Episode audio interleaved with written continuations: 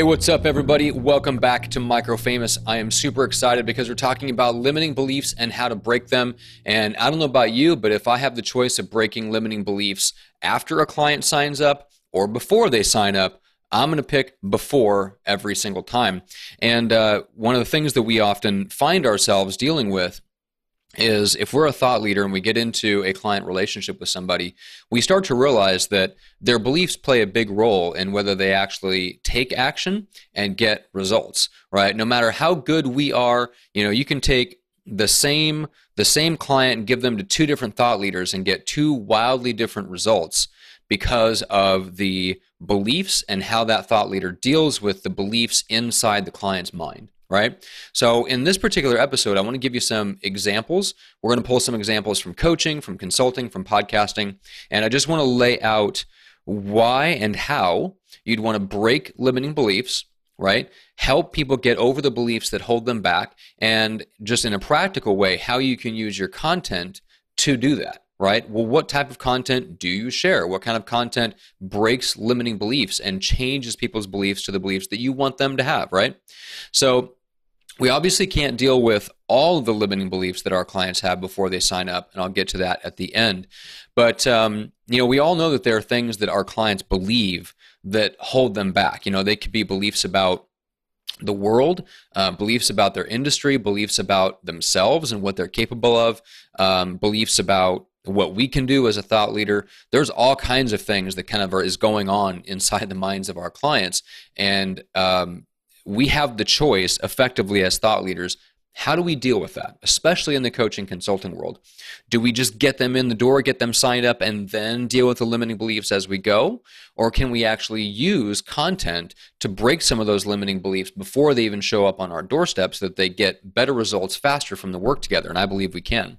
So the question really for this episode is when do you want to deal with those limiting beliefs and how do you decide which ones to attack? So that's what we're going to talk about. Now, let's go into the very first example, which is business coaching. So let's say you are a business coach, and one of your, pro- let's say your main promise is that you can help business owners and entrepreneurs double their income while cutting their working hours in half, right? And some variation of that promise is fairly common in the business coaching world. Uh, if you're in the coaching world a lot, you absolutely know and you have rock solid confidence that that's possible. You know that you can do that for clients. But what if your clients have the limiting belief that doubling their income means doubling their workload and their stress? You know, I mentioned this in, in the Micro Famous book. Um, you know, what happens if your clients believe that raising their income means that you know they're not going to they're going to see their family less, they're not going to be able to hit the gym as much, they're not going to feel as good physically, uh, you know, whatever it is. They they just have all kinds of hangups around what it actually means if they doubled their business and what the reality of their daily life would look like. Well, guess what the result of that is? If you're a business coach, you know exactly where this is going self sabotage, right? Because if they have the belief internally that holds them back, that doubling their income is going to also double their stress and their, you know, essentially eliminate any free time they have to spend with their family, they're going to sabotage their own efforts, right? Either they're not going to take action or they're going to take action for a while and then it's going to fall off, or they're going to do all sorts of things to sabotage themselves. You know, they're going to fudge the data that they, that they report in. They're going to not track their metrics correctly. They're going to do all kinds of stuff. But essentially, they're going to self sabotage their own business on the way to doubling because they believe that doubling their, their business means doubling their stress and eliminating their free time. So, in order to get them to actually move forward, you got to be able to deal with that limiting belief. Okay. So the question is, well, how do you do that? Right. Well, here's here's what I believe in terms of the content that you produce, and I'll just use podcasts as an example. So if you're hosting a podcast and you're a business coach, you want to smash that limiting belief, right? You want to smash that limiting belief that doubling your business means raising your stress and raising your working hours. You're like, no, I want to hit back on that. Great. Go out and find every person you can find that, that looks like an ideal client for you and have successfully doubled their business and cut their working hours in half, whether you coach them or not, go find them and interview them on your podcast, right? Have that conversation where you set the stage and let them tell the story of before, during, and after, where they were, you know, working all these hours and couldn't grow and couldn't grow and couldn't grow. And finally they broke through and they realized that they didn't need to work more and they didn't need to take on more stress. They needed more systems, they needed more people, and they needed to let go of some control and all that stuff. Let them tell that story, right? And let your audience hear what they went through and how they broke their own limiting beliefs around doubling their business right? Let them hear the results. Let them hear from that person how now they live in this world where they've doubled, maybe even tripled their income and actually work half as much and have half the stress that they used to. They see their family more. They get more time at the gym. They work less. Uh, let them hear that person's story. Go do it over and over and over and over again. Now, it's even better when it's a client of yours, right? Because then you can really zero in on the very specific tools, strategies, and tactics that you help them implement that is unique to your coaching. And that's always phenomenal when you can do that. But I would go out and find any success story that I can that illustrates that thing and it breaks that limiting belief.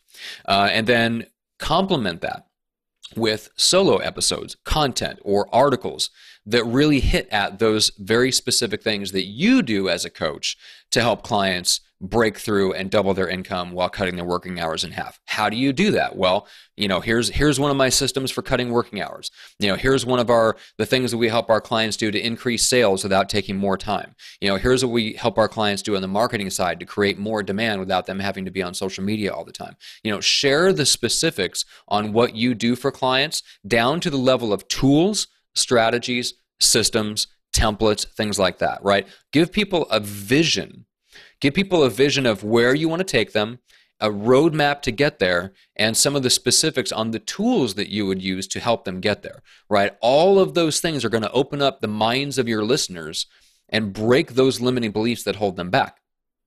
Okay, so that's the coaching example, and, and, I guarantee there's a lot of people here that are resonating with this that that understand exactly what I mean because you deal with coaching clients on a daily basis. Limiting beliefs are one of the most frustrating parts of your job, and let me tell you, you do not have to deal with these on a daily basis with clients. Will you deal with some of them at some point? Absolutely, but you can, in the content that you produce before somebody signs up, you can break some of the most frustrating, most harmful lim- limiting beliefs before they ever show up and get into your coaching program. All right, so that's coaching. Now, let's shift gears and talk a little bit about an example from consulting. Let's say that you were a company like uh, EOS or um, I just lost the name of it, but uh, uh, Gazelles. Uh, let's say you're an organization that coaches professional services companies on how to scale and exit, right? Professional service firms, you want to help them scale and exit, right? Get out of the business, either sell it or create a succession plan that allows them to move into like a, a chairman of the board role and let somebody else take over as CEO. Okay. So that's the consulting role that you're in. Well, what's the limiting belief? a lot of times you'll find in that situation that the founder, the CEO, whoever's in the leadership role that you're supposed to be coaching on how to scale and exit has the belief inside them that their people and that company needs them to succeed right? That every major decision needs to be run through them, that every personnel decision needs to be run through them, right? Just you'll find that that belief is somewhere in there a lot of times. And that is a limiting belief because it keeps them from building the right team, building the right systems that would allow them to scale and exit which if that's what they really want, that's what they claim that they want, they shouldn't have that limiting belief that the company needs them to succeed. But I bet you'll find that a lot of times they do have that belief. So the question is, how do you, you know, what like what does that result in? Well, you know the results if you ever worked with a company like that. You've got uh, they don't take the team building part seriously. They don't put realistic succession plans in place. They they drag their feet on building the systems internally that will allow a company to come in and buy them with rock solid confidence, right? And so the results are sluggishness. They're not really open or positioned to really good exiting opportunities. They really can't scale, right? Because they can't put the team building and the other types of systems in place to bring a talent pipeline in, to bring a sales and marketing pipeline in that doesn't depend on them because they assume that the company needs them to grow. Okay. So that's the result.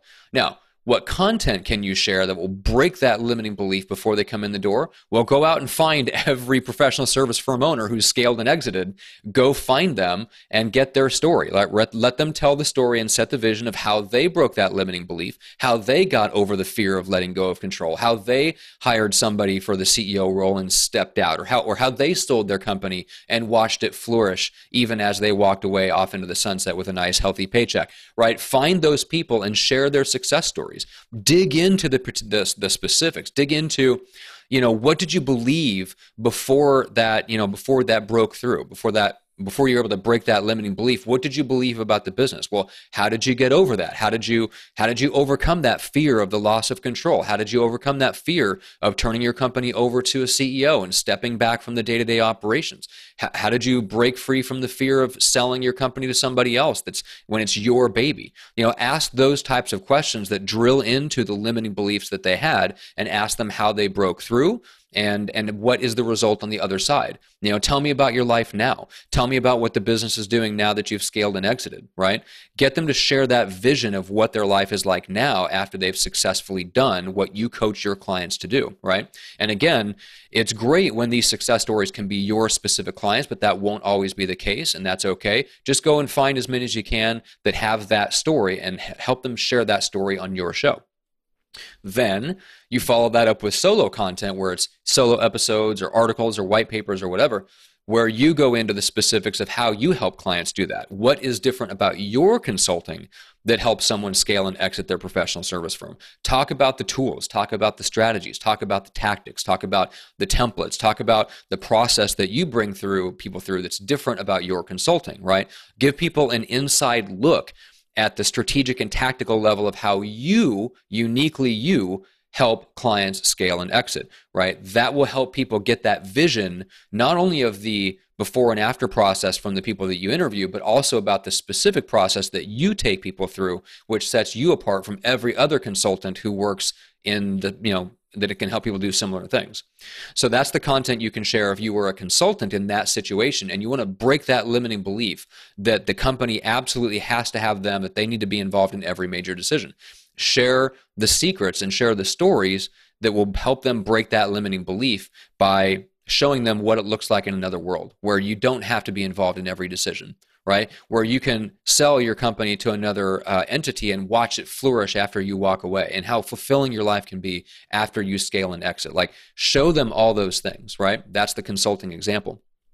All right. Now let's shift gears to podcasting. How can we use podcasting and, and, what, what kind of limiting beliefs do I run into on podcasting? This is really interesting. So, my own agency, I would say that one of my focuses is to help people generate a 10x ROI off of their business podcast, right? And so I run into the limiting belief that in order to do this, they need to run like a Joe Rogan style, long form conversational podcast that gets a big audience. And then some small portion of that audience will turn around and buy something from them. Now, that model works, but I don't think it's the best way to go for most thought leaders. And so I push back against that limiting belief because I think it, what happens is the results are they create a show that has it tries to go after too many different people and it leads them away from a very sharp clear and compelling idea that cuts through the noise and builds a show that a smaller group of people will absolutely flip out and love. And then that keeps them from actually breaking into the mainstream because nobody's talking about their show. It just it gets lost in the shuffle of other podcasts.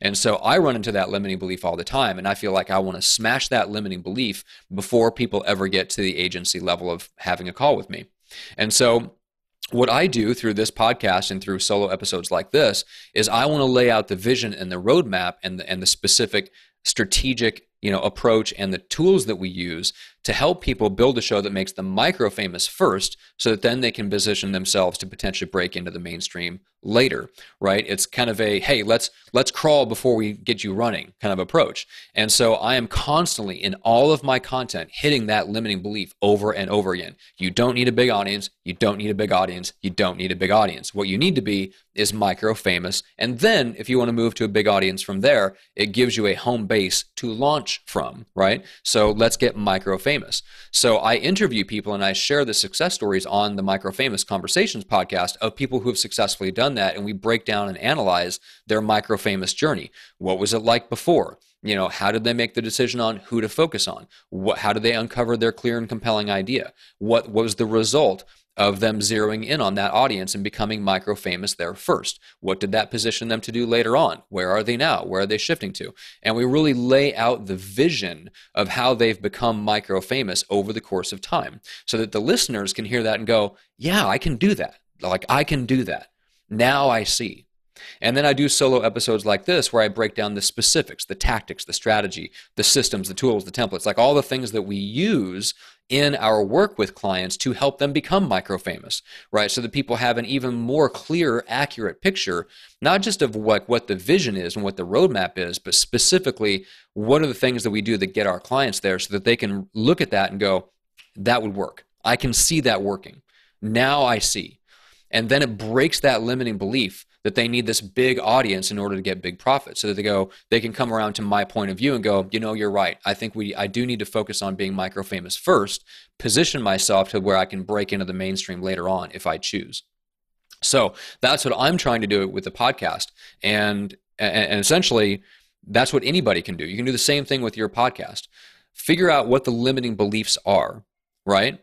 And one of the best ways to do that i've noticed this with working with clients when we get them talking about you know what their what their podcast is and, and who their ideal clients are essentially what we do is we help them kind of map out their entire belief system. Beliefs values bold opinions all the supporting evidence uh, that's come along in their lives that that cause them to believe the things that they believe. And we want to really help them zero in on on one thing. What is the handful of really really important beliefs that someone should agree with in order to make them an ideal client. So, you, you know, we're, our goal is to kind of map out all of their beliefs, but then narrow it down to five buying beliefs. Five key beliefs that if people agree with those five things, most likely they're an ideal client, right? From there, it's just a question of timing. The question is not whether you want to work with them and they want to work with you. The question is just, are they ready right this second to pull the trigger? And that's what I would call buying beliefs right? Those five key beliefs that if they agree with you, they're pretty much an ideal client. The only question is when are they going to sign up? And you know they're going to get results. You know they're going to take action because they agree with the right things, right? That's the sort of beliefs that I want to identify. And then I want to use a podcast to drive home those beliefs over and over and over and over again right? Those key buying beliefs, the things that I want the audience to agree with me on, I'm going to hit those over and over and over again, right? Uh, another example is in my is in my email nurture system. Uh, over the course of six months worth of content, I'm going to hit on those key buying beliefs, those same five or six beliefs. I'm going to hit on those over and over and over again. And I might spend a month in that email nurture system with emails systematically going out once or twice a week to the audience and and enforcing one key belief for an entire month and every email that goes out hits that one single belief that i want to um, you know a limiting belief that i want to break down and a buying belief that i want to build up right? And so really it's I, i'm really excited about this concept of breaking limiting beliefs. And I hope you really get get a vision for how this is done because I believe and I've seen it happen with my own eyes that you can have people that listen to your podcast and then show up on your doorstep on a sales call or an event or whatever and they just say look i'm ready to go. I've been listening to your stuff. You know i i didn't agree with everything you said at first but over time of listening to your podcast i have become a follower i'm a fan um, I, I am now a believer right we believe the same things. This, I, I, the same things that you think are important, I think are important. I've come to see the world the way that you see it. I want to take the action that you recommend because I want to get the results that you say are possible, and I am ready to go. And if you want more of that in your thought leadership business, it's time to start focusing on limiting beliefs and breaking them in your content. So you break the limiting beliefs before they show up on your doorstep instead of dealing with them after they've already signed up and you're trying to get people to take action. Because I don't know about you, but I'd much rather, much rather deal with limiting beliefs before people sign up than after. So, I hope you got the uh, the vision for that. Hopefully that's helpful. Um, thanks so much for listening to the podcast. Um, I appreciate everyone that rates and subscribes and shares the show and all that fun stuff. It feeds the algorithm. It helps reach more people. It helps more thought leaders make an impact in their industry where they are micro famous. And once again, thank you so much. We'll see you on the next episode.